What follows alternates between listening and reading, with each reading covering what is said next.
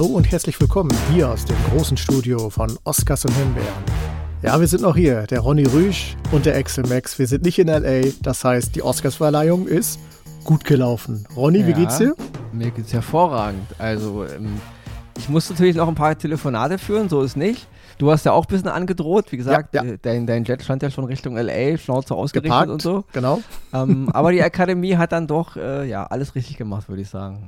Da war dann die Angst doch größer, beziehungsweise das Fachwissen war dann offenbar doch da zu sagen, nein, genau. Ronny hatte recht und es konnte nur dieser eine große Film sein. Ja, also für alle, die es halt verpasst haben, was ich nicht glaube, aber wir sagen es trotzdem, wir hatten ja ähm, den Film ähm, Everything, Everywhere, All at Once äh, angedroht, wenn der nicht den Oscar gewinnt für besten Film, dann müssen wir leider die Academy schließen in L A, aber ja, sie haben uns, äh, ja, sie haben gehorcht, sagen wir ja, mal so. Haben sie. Es war sowieso eine sehr fluffige, eine sehr Veranstaltung, wo wir beide auch gesagt haben, ja, mit jedem Preis, der da verliehen wird, kleine Nuancen, wo wir anderer Meinung waren, aber ansonsten ja, ist es im Großen und Ganzen richtig gut gelaufen. Und also wer bei mehr dreiundzwanzig davon... Tro- Sorry, ja, bei bitte? dreiundzwanzig Trophäen, ähm, wirklich, also ich würde sagen, mit zwanzig Trophäen bin ich vollkommen d'accord. Ja. Ich habe selten nicht mal eine Oscar-Verleihung gesehen, wo ich wirklich mit den Preisen wirklich absolut mitgehe. Außer bei drei Preisen, ähm, da war ich nicht einverstanden. Aber wie, genau, bitte, Axel? Genau. Wer mehr und ausführlich mehr, gerade von Ronny darüber hören möchte, der schaltet doch einmal in die aktuelle und zweihundertste Folge von Dit und Dat und Dittrich. Dort hat Verena Maria Dittrich uns beide eingeladen. Im Nachhinein hat sie es vielleicht ein klein bisschen bereut, aber nein, Spaß beiseite. Dort k- könnt ihr ausführlich darüber ja, philosophieren und hören, wie wir über die Oscarverleihung gedacht haben, was wir erlebt haben und wie wir es ja beurteilt haben. Deswegen viel Spaß dabei, schaltet da gerne mal rein. Genau, weil in dem Podcast reden wir, glaube ich, fast fünfunddreißig Minuten nur über die Oscarverleihung mhm. und da ist eigentlich alles gesagt. Deswegen nochmal von uns, für alle Hörer und Hörerinnen nach draußen natürlich nochmal, wir freuen uns mega, dass Everything, Everywhere, All at Once ja. sieben Oscars gewonnen hat und absolut verdient. Und ja, und damit sind die diesjährigen Oscars erledigt, was aber nicht jetzt heißt, dass wir heute nicht auch noch über einen Oscar-Film reden, so. Weil heute, mein erster Oscar ist nämlich heute ein Film, der genauso wie Im Westen nichts Neues für neun Oscars nominiert war und nicht einen einzigen bekommen hat, ja. Also Im Westen nichts Neues hatte auch neun Nominierungen, hat aber vier bekommen. Und der Film, den ich heute im Programm habe, mein erster Oscar, The Banshees of Inisherin, ja, wie gesagt, neun Nominierungen und nicht einen einzigen bekommen. Und das ist wirklich dramatisch. Darüber reden wir heute, weil von uns kriegt der Film auf jeden Fall einen Mega-Oscar. Und wenn das nichts ist, dann weiß ich ja auch nicht. Trotzdem aber auch hier natürlich nochmal auch an den deutschen Film Im Westen nichts Neues. Er wurde groß gehypt, neun Nominierungen, vier sind es am Ende geworden. Bei einer hatten wir beide gesagt, naja, da sind wir nicht mit einig, aber gut. Bei zwei. Bei zweien sogar, bei zweien. Herzlichen Glückwunsch trotzdem auch an dieser Stelle. Großartige Arbeit und auch natürlich, wenn die Akademie sagt, das sind die Oscars, die ihr bekommt, muss ja, man das darf, auch respektieren. Dafür, deswegen haben wir ja nicht angerufen. Es ging ja nur um den einen Film. Richtig, richtig. Wir wollen richtig. ja nicht total unsere, unsere ganze Dominanz ausspielen. Das wollen wir ja nicht, ja. Das soll ja keine gekaufte Oscarverleihung sein. Also. So, so, so. Aber wir hatten ähm, Im Westen nichts Neues vor, vor einigen Wochen oder Monaten schon eine Himbeere gegeben. Genau. Und zu der stehe ich auch immer noch, weil... Ja. Ich finde den Film, ehrlich gesagt, ja, einfach nicht wow. so prickelnd. Genau. Mhm. Und, aber gut, da hört bei Verena in den Podcast rein, Dit und Dat und Dittrich, da quatschen wir nochmal darüber. Ja, würde ich sagen, im Jingle rein und dann geht es wieder zu unserer Folge. Richtig, die Zeit drückt, ne? Alles klar.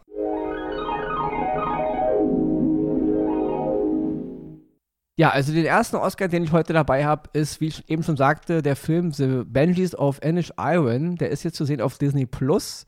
Es ist eine Tragikomödie, die im Jahre neunzehnhundertdreiundzwanzig handelt in Irland, auf, auf der fiktiven Insel Inisherin.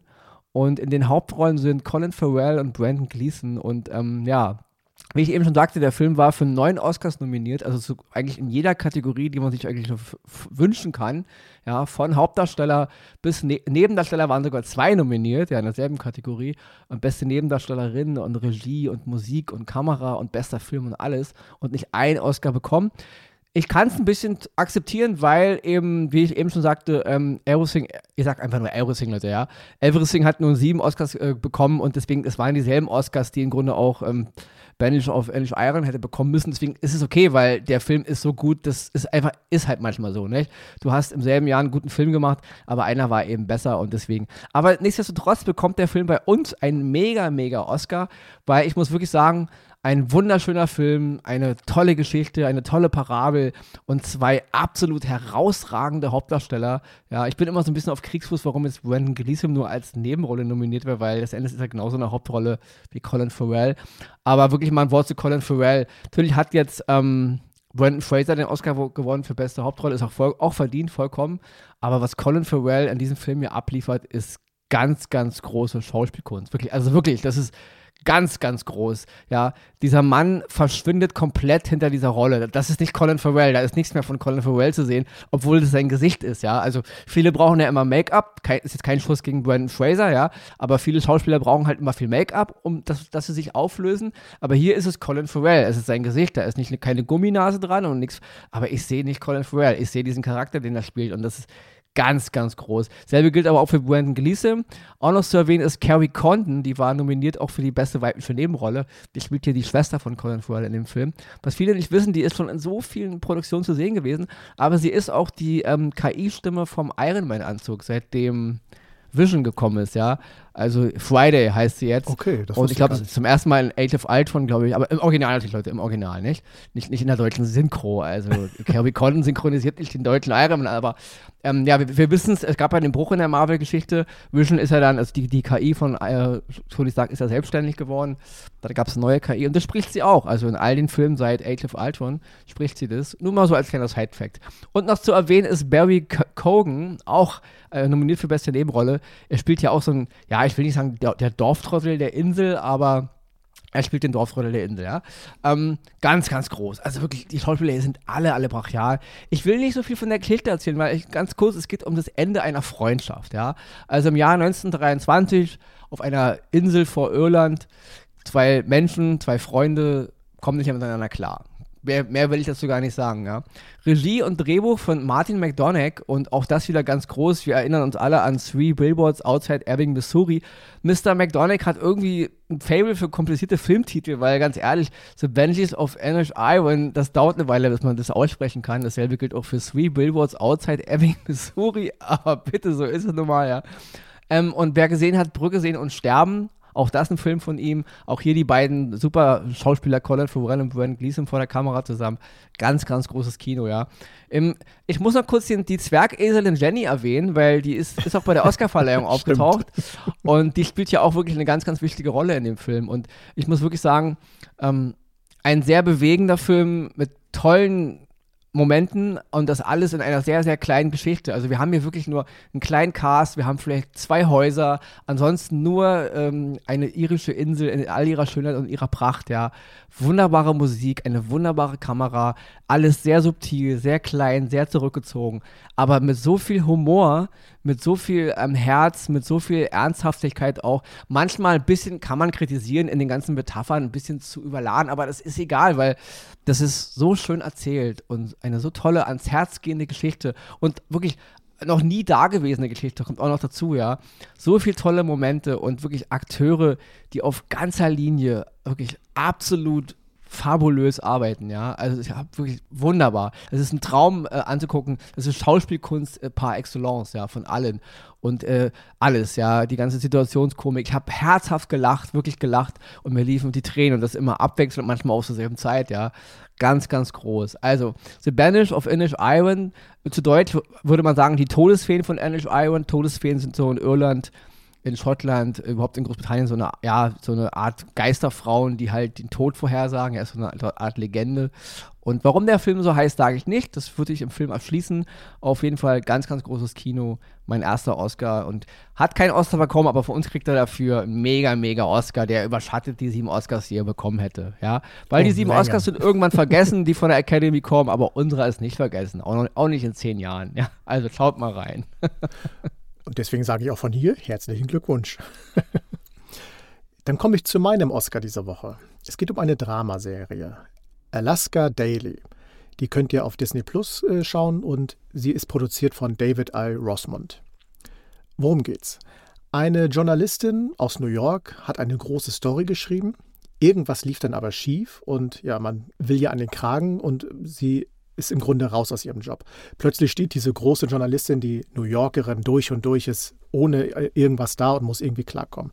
In dem Moment taucht ein alter Bekannter auf und lädt sie nach Alaska ein, wo sie dann für den Alaska Daily schreiben soll.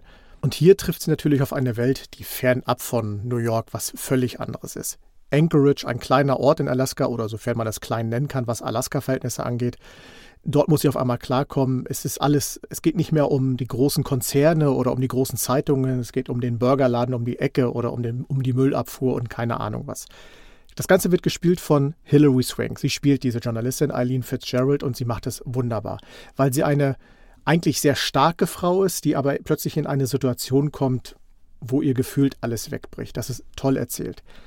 Ihr Bekannter aus der Vergangenheit ist Jeff Perry. Jeff Perry spielt den Stanley Cornick. Jeff Perry werden die meisten aus der fabulös großartigen Serie Nash Bridges kennen. Wer sich erinnert, damals mit Don Johnson in der Hauptrolle. Eine Serie, die völlig unter dem Radar läuft, die ich damals total gefeiert habe, weil ich sie einfach toll fand. Zu Recht unter Radar läuft. Sag das nicht, nicht mehr so gemein sein. Und Jeff Perry hat man auch in vielen Nebenrollen, unter anderem bei Grey's Anatomy und so weiter gesehen. Er spielt den Redaktionschef und er ist der, der sie wieder in die Spur kriegen will, um sie, damit sie wieder, ja, ich sag mal, wieder Fuß fassen kann. Der rote Faden ist eine Geschichte, dass es um verschwundene Mädchen geht oder ermordete Mädchen und Fälle, die nie aufgelöst wurden, weil es um die indigene Bevölkerung in Alaska geht. Das ist natürlich sehr politisch und aber auch sehr herzergreifend, weil man dort auch wieder merkt, ja, wie grausam unsere Gesellschaft wirklich sein kann. Das äh, ist toll erzählt, aber geht auch sehr an die Nieren.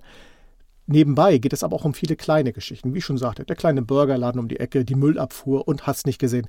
Und das Ganze ist in einem... Wie sagt man immer, in einem kleinen Stück, in einem, auf einer kleinen Bühne alles dargestellt, ohne großen Tamtam, ohne Action, ohne weite Bilder, ohne spektakuläre Musik, sondern einfach solide, gut erzählt und spannend erzählt.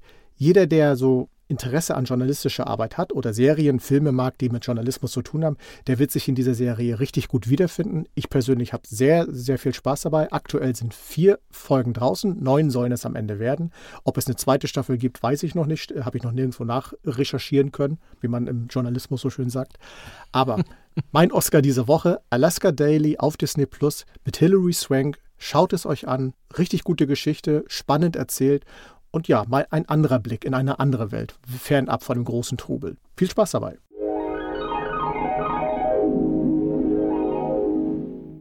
Ja, den zweiten Oscar, den ich diese Woche im Gepäck habe, ist die Serie Hello Tomorrow, mit Ausrufezeichen, Nummer, ja. Die ist zu sehen auf Apple T V Plus. Es werden zehn Folgen sein, wenn alle da sind.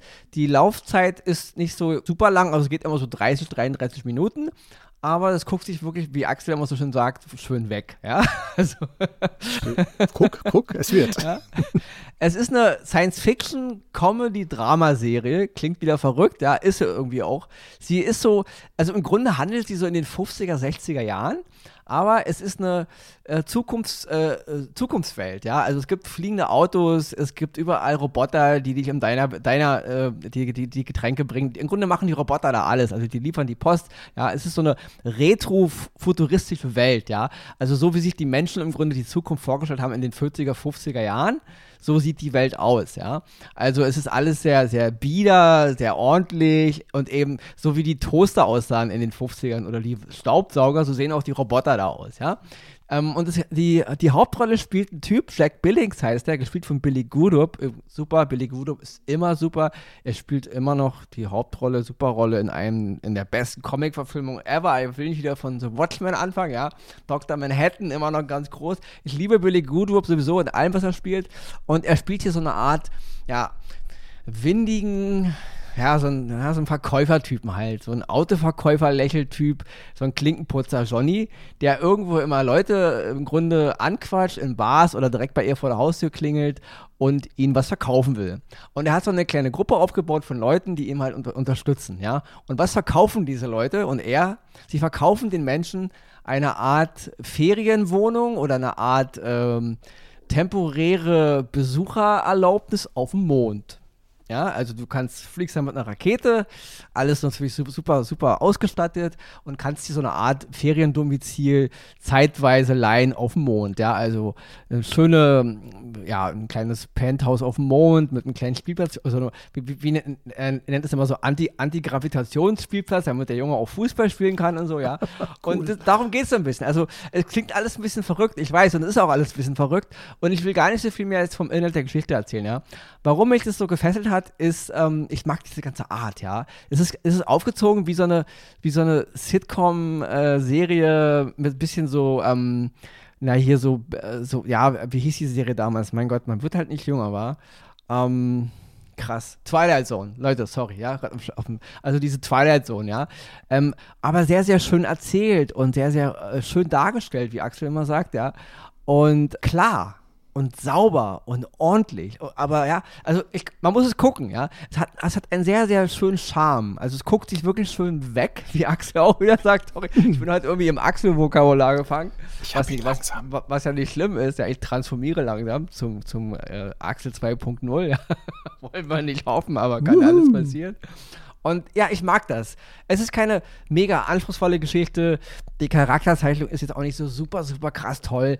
Aber es ist wunderschön gemacht. Es ist toll fotografiert. Und ich mag diese ganze Szenerie, ja. Ich bin auch ein großer Fan von diesen Videospielen hier. Fallout, wer die alle noch kennt, ja. In all ihren Varianten.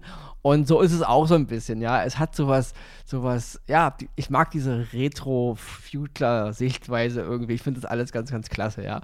Und deswegen, tolle Geschichte aus meiner Sicht. Und hat mir eine Menge Spaß Spaß gemacht und es werden zehn Folgen. Guckt mal rein. Und bevor ich jetzt zur Himbeere switche, noch ein Wort kurz zu Alison Pill. Ja, die spielt ja auch mit, auch, eine, also auch im Cast dabei.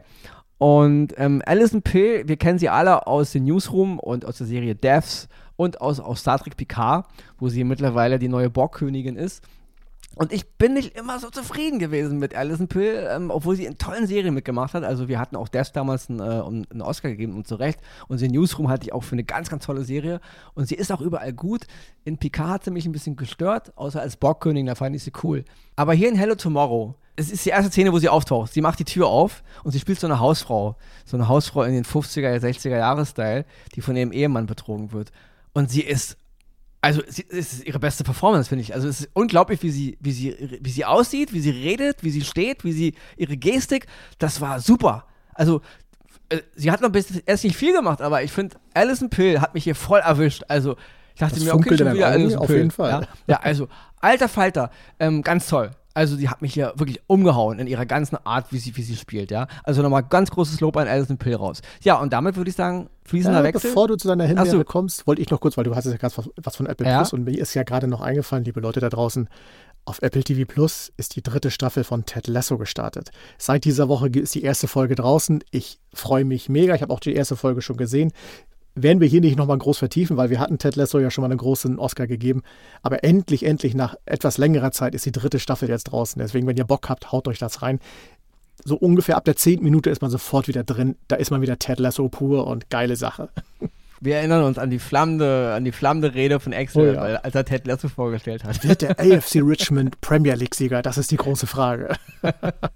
Ja, nee, also leider habe ich die noch gar nicht angefangen. Mhm. Ja, ich komme einfach nicht hinterher, aber die ist ganz oben auf meiner Liste und ich werde sie auch anfangen. Ja. Aber ich, ich, ich weiß, ich erinnere mich an deine, ja, an deine leuchtenden Augen, wie du immer hm. schon schön sagst. Ja. So, dann kommen wir jetzt zur Himbeere diese Woche. Und die fällt mir gar nicht so einfach, weil es geht um eine Tom Clancy-Verfilmung. Ich bin da letztens mal so durch Amazon Prime ein bisschen geswitcht und da bin ich auf den Film Gnadenlos gestoßen. Es ist eine Tom Clancy-Verfilmung von seinem Roman von neunzehnhundertdreiundneunzig. Ähm, in der Hauptrolle ist Michael B. Jordan zu sehen. Er spielt John Kelly, Schrägstrich John Clark und äh, Judy Turner-Smith, Jamie Bell noch zu erwähnen und Guy Pearce, ja. Und ich muss sagen, ich bin ein großer Freund eigentlich von diesen Tom Clancy-Verfilmungen. Also gerade, wir alle erinnern uns an Jagd nach, auf Rote Oktober mit ähm, Alec Baldwin damals und Sean Connery, ein ganz toller Film, ja. Nicht alle Clancy-Verfilmungen sind immer so exakt auf den Büchern, ja. Also manchmal sind es einfach nur so grob die Geschichte und viele Veränderungen. Aber ich mochte auf jeden Fall Stunde, äh, Stunde der Patrioten auch, ja. Also mit Harrison Ford dann als äh, Jack Ryan und Clear and Present Danger, der hieß bei uns dann das Kartell, auch mit ähm, Harrison Ford als Jack Ryan. Ich war kein Freund von ähm, Der Anschlag und hier Shadow Recruit oder wie auch immer der hieß. Also diese beiden anderen Filme mit Ben Affleck und mit äh, Chris Pine. Die fand ich ein bisschen ma- mau. Aber ich mag dieses ganze Art Tom Clancy-Universum. Ja, immer diese ganzen so Agenten und diese ganzen politischen Intrigen und wie das da alles so läuft. Und jetzt hat man sich eben darauf geeinigt, ja, wir verfilmen jetzt Tom Clancy's Gnadenlos. Man muss dazu sagen, der Roman ist chronologisch die erste Geschichte. Also sie handelt im Grunde vor, vor allen anderen Geschichten, ja, vor den ganzen Jack Ryan-Geschichten. Und die Geschichte handelt eigentlich im Jahr neunzehnhunderteinundsiebzig. John Kelly ist ein Vietnam-Veteran. Es geht um Drogen, es geht um Zuhälter, es geht um einen Rachefeldzug, ja. All das im Kontext des Vietnamkrieges, ja. Und jetzt nimmt man eben diese Geschichte und will daraus eben, ja, wie man immer so schon sagt, eine moderne Variante machen, eine moderne Überarbeitung. Wir verlegen das alles nach heute. Und ich muss ehrlich sagen, dieser Film ergibt überhaupt keinen Sinn. Ja, also ich bin ein großer Fan von den Jack Ryan-Filmen, mit der Serie, mit Abstrichen, da aber ist das nicht das Thema hier, Harrison Ford und so, super Jack Ryan. Ich mochte auch diesen ganzen Kosmos und ich muss ganz ehrlich sagen, ich hätte lieber eine werketreue Verfilmung gesehen. Also, weil viele Charaktere, die ja auch auftauen, unter anderem so ein Charakter wie, wie ähm, Bob Wood, da heißt der, glaube ich, ist so ein, der später zum C I A-Mann wird. Ähm, das sind so Teile aus dem Jack Ryan-Universum, aber äh, das sind junge Leute, die eigentlich in den siebzigern jung waren und die dann eben später in der Geschichte bei Jack Ryan eben dann was zu sagen haben, aber man macht hier einfach, man macht, will eine neue Franchise gründen und man fängt einfach jetzt, macht eine Art Reboot und haut einfach Charaktere, die einfach jetzt in den siebziger jung waren, die sind jetzt jung und kann man machen, aber man, man kreiert damit so viel Paralleluniversen und nichts funktioniert. Es ist so ein bisschen wie, wie im, im D C-Universum, weil äh, alles haut da nicht so richtig hin und ich verstehe das nicht. Also wenn man dann einen tollen Film macht, okay, aber ich muss sagen, Gnadenlos funktioniert überhaupt nicht. Ja? Er hat äh, zwei, drei Szenen, die sind ganz gut gemacht. Optisch ist es auch nett, aber der ganze Aufbau ergibt keinen Sinn. Die ganze Entwicklung der Geschichte ergibt keinen Sinn. Und es macht einfach nur so an andauernd Puff. Also auch wie es alles so aufgebaut ist. Es ist alles so lahm und so dröge. Und das Schlimme daran ist, dass ähm, jemand wie ähm, Taylor Sheridan da verantwortlich ist. Taylor Sheridan hat Serien gemacht wie Yellowstone, achtzehnhundertdreiundachtzig, neunzehnhundertdreiundzwanzig, also ganz, ganz tolle Sachen. Er hat Filme gemacht, Drehbuch für Sicario, Regie Wind River, einer der coolsten Filme, die ich je gesehen habe. Er hat aber auch eine Gurke gemacht wie They Want Me Dead mit Angelina Jolie, ein ganz, ganz furchtbarer Film. Und jetzt macht er eben hier Drehbuch bei diesem Film. Und ich muss ehrlich sagen, ähm, ich weiß nicht, was das soll. Ja, also ich, es ist so viel Potenzial da drin. Und, und Michael B. Jordan ist super. Ja, also Michael B. Jordan in seiner Rolle als John Clark, Schrägstrich John Kelly. Also er wird halt C I A-Agent und dann kriegt er einen neuen Namen. Ja, also John Kelly ist im Grunde so ein, Char- so ein Charakter wie Jack Ryan. Ja. Und es wäre cool gewesen. Michael B. Jordan ist super dafür. Der Typ ist cool. Seine Performance ist mega. Aber hier haut das Drehbuch nicht hin, hier haut die Geschichte nicht hin. Was nichts daran ändert, Leute, Teil zwei ist schon in Planung. Ja? Also Rainbow Six, wir alle kennen wahrscheinlich die Videospielreihe und der Roman von Tom Clancy. Das ist halt die Geschichte von ähm, John Clark und äh, schrägstrich John Kelly. Und ja, ist schon in Planung, wird auch kommen. Und wahrscheinlich wird dann auch noch ein dritter, ein vierter und man macht eine Franchise. Aber ganz ehrlich, Leute, wenn nur die, die, die, die Absicht, eine Franchise zu machen, auf der Agenda ganz oben steht, mir aber die Story egal ist, äh, dann lässt er wirklich packt ein, ja.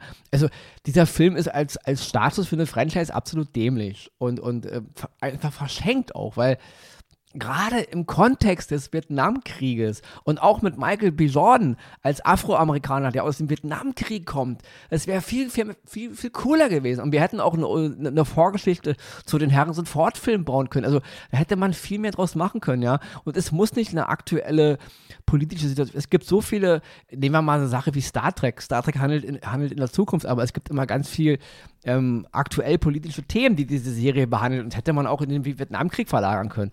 Liegt es am Geld, ja? Ist es, weil es billiger ist? Keine Ahnung, ist es, weil man halt heute billiger drehen kann? Leute, echt jetzt, aber dann lasst es einfach, ja? Also deswegen, ich bin von dem Film echt mega enttäuscht und ähm, das ist eine ganz, ganz vertane Chance und ja, wie gesagt, so, so etabliert man keinen neuen Jack Ryan, ja? Und deswegen, Tom Clancy's Gnadenlos auf Prime Video, ich bin drüber gestolpert ein bisschen, hab's ein bisschen mal vor mir hergeschoben. Ja, könnt ihr euch echt klemmen, ja? Ja, aber gut, freuen wir uns jetzt auf Rainbow Six, auf Teil zwei eigentlich nicht, aber das ändert Hollywood nicht daran, es trotzdem zu machen, ja. Meine Himbeere für diese Woche, absolute Gurke, könnt ihr euch klemmen, ja. Und damit gebe ich jetzt an Axel das Schlusswort und wir hören uns nächste Woche wieder. Und ich winke dir noch ganz lieb zu, komm gut nach Hause und so weiter. Und euch da draußen natürlich, äh, schaut weiter fleißig Filme und Serien, empfiehlt uns auch weiter, schreibt uns auch gerne über unsere E-Mail-Adresse, die ihr mittlerweile alle kennt, oder bei mir auf Instagram. Der Ronny hat auch ein Instagram. Immer ruhig, ne? Sagt Hallo, gibt uns Feedback, freuen wir uns immer sehr drauf. Und ansonsten kommt natürlich der wichtigste Satz des Tages. Bleibt uns treu, bleibt gesund. Bis nächste Woche hier bei Oscars und Himbeeren. Tschüss.